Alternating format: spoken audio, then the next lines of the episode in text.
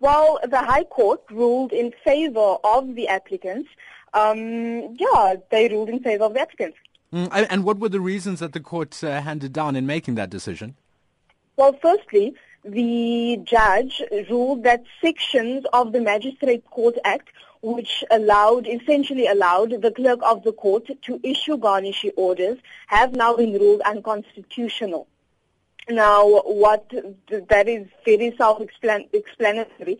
He then laid out that it is Section 65, and then he went into the, the legalities of that. But what it basically means is that the clerk of the court is not allowed now to do um, as they have been doing for the last couple of years.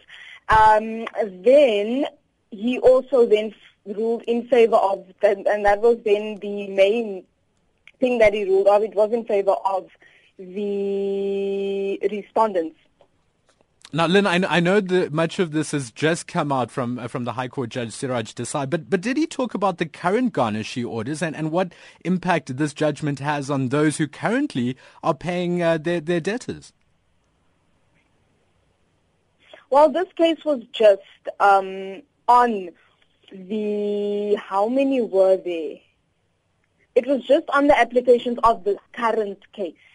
Um, it did not make mention of other garnishee orders. It was just for the applica- applicants for the uh, case that we are currently talking about.